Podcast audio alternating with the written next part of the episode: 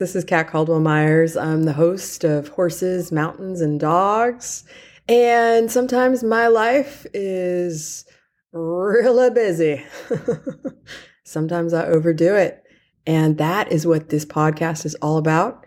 And at the end of the day, I still have time to walk my dog, record a podcast when I have a download, and send it out to you as a mini-sode without an intro or an extra. And that's what this is today to lead you into getting fit with your dog.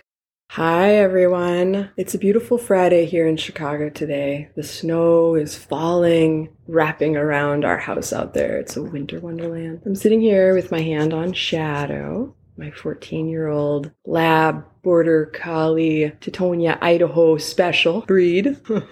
and she is such a love. I'll never forget when she called me into her life and I had so much going on, which is the topic of today's podcast. Are you doing it or are you overdoing it? What I realized is that the only person who knows is you at the end of the day, but also your animals can be a reflection of you overdoing it, your children, your relationships, your mistakes, maybe things you missed in your business, your lack of consideration for others, lack of empathy. When we are overdoing it, it can be hard for us to consider or see things from the other side. I feel like this has been one of my greatest teachings of late is the difference between doing something and overdoing something. For example, when we're talking about money, people can spend a lot of money on horses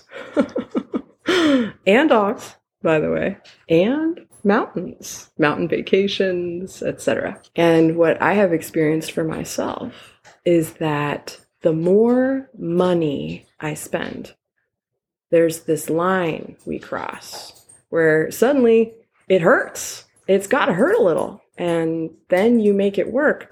But that is all language. Tony Robbins has an event going on this week called Unshakable. The first event I attended virtually in 2020 was Unleash the Power Within. And I'll never forget hearing him talk about TV. No, not the thing on the wall. Transformational vocabulary. The words we use, the way we think about things, the way we think about the things that we're doing or potentially overdoing. When we took Chadeaux to New Mexico with us, again, she's 14 years old, we went hiking one of my favorite hikes, Santa Fe, Sun Mountain. You can look it up. It's a little bit of a cardio butt kicker, about 45 minutes straight up, more or less. And I found myself really concerned that Chadeaux was too old and that we should stop. The first time we did the hike, I did it with the girls. So it took us about two hours to get up. You know, they're five and seven. We're slow. It was so fun. Lucky's racing up and down. He's getting his needs met. I'm feeling great. It feels so good to hike a mountain together. And Chadeaux has been hiking mountains with me since she was 11 weeks old, which is how old she was when I got her. And again, I had so much going on at that time. It did not make sense to have an animal in my life. It just didn't make sense, right? But sometimes we have these moments where we trust and I was looking in the newspaper. I was living in Jackson Hole, Wyoming. I was in my 20s. I had about 10 odd jobs, and I was going to graduate school once a month in Seattle. And I was looking for another odd job because they come and go and you fill them in together. I was just getting into life coaching work, but didn't have a full practice yet. And I saw free black lab border collie puppies. And I didn't even know what was happening, but the next thing I knew, I was making the call. I was making the call. And I got myself a job. if you know what I mean, a puppy is a job. Raising a puppy and training them and working with them. And again, I was at a time where all of my jobs were pretty flexible, but I also had a lot going on. And in our 20s, we can, quote, overdo it to a point. But we're all human at any age. And that's true with animals too. So, what I want to talk about is Chadeaux on that hike. I was really concerned that we were pushing her too hard, that it was too much for her, that she would be injured afterwards. And we did that hike twice, and we did lots of other hikes and walks and things, but that was the most challenging. And the vet has told us let Chadeaux tell you if she's ready. Let ta- Chadeaux tell you if she's tired, if she doesn't want to go for a second walk. We walk lucky at least three times a day. Sometimes 5, 10, 15 minute walk, sometimes 20, 30, 45, hour and a half or more. Chadeaux wanted to go with us on every single hike, every single walk that we took out west. And now that we've come home to the Midwest, she wants to go out again. And one of my friends said, who's worked with her and been her caretaker when we've traveled, it's like she's younger. And this is what I want to remind people of is sometimes we have to find a new threshold. We have to level up. We have to quote, overdo it, overspend maybe to discover our edge, to discover that actually it wasn't about the money. It was that we put so much pressure on ourselves to make it a good investment, something we maybe only have so much control over.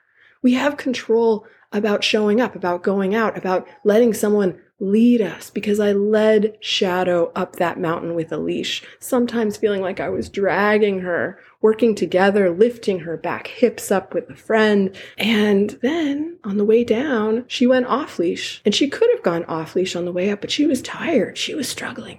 And there's a difference between when we're tired and we're struggling a little bit and we might need more rest. Maybe it's winter. Look to the animals in winter lot of them slow down or hibernate, but pretty much without fail, they slow down unless they need to activate to stay alive through a cold night. And then they're on the run, hunting or making sure they are not hunted. So there's a rhythm and there's a balance to staying alive and staying fit and not being a human doing. I Had a great interview yesterday with Pam Kackelmeyer. That one's going to be coming out soon. And the Equine Assisted Coaching Association. And she is such a spiritual mentor. And I just love working with her and hearing her wisdom. And, and she has so much to teach here on this earth. And we talked about this concept of human beings. And our animals are beings but we have often become doings. I'll never forget moving back to the city, the concrete jungle, after having lived in the mountains for almost a decade again, the Tetons, and everyone here is so busy.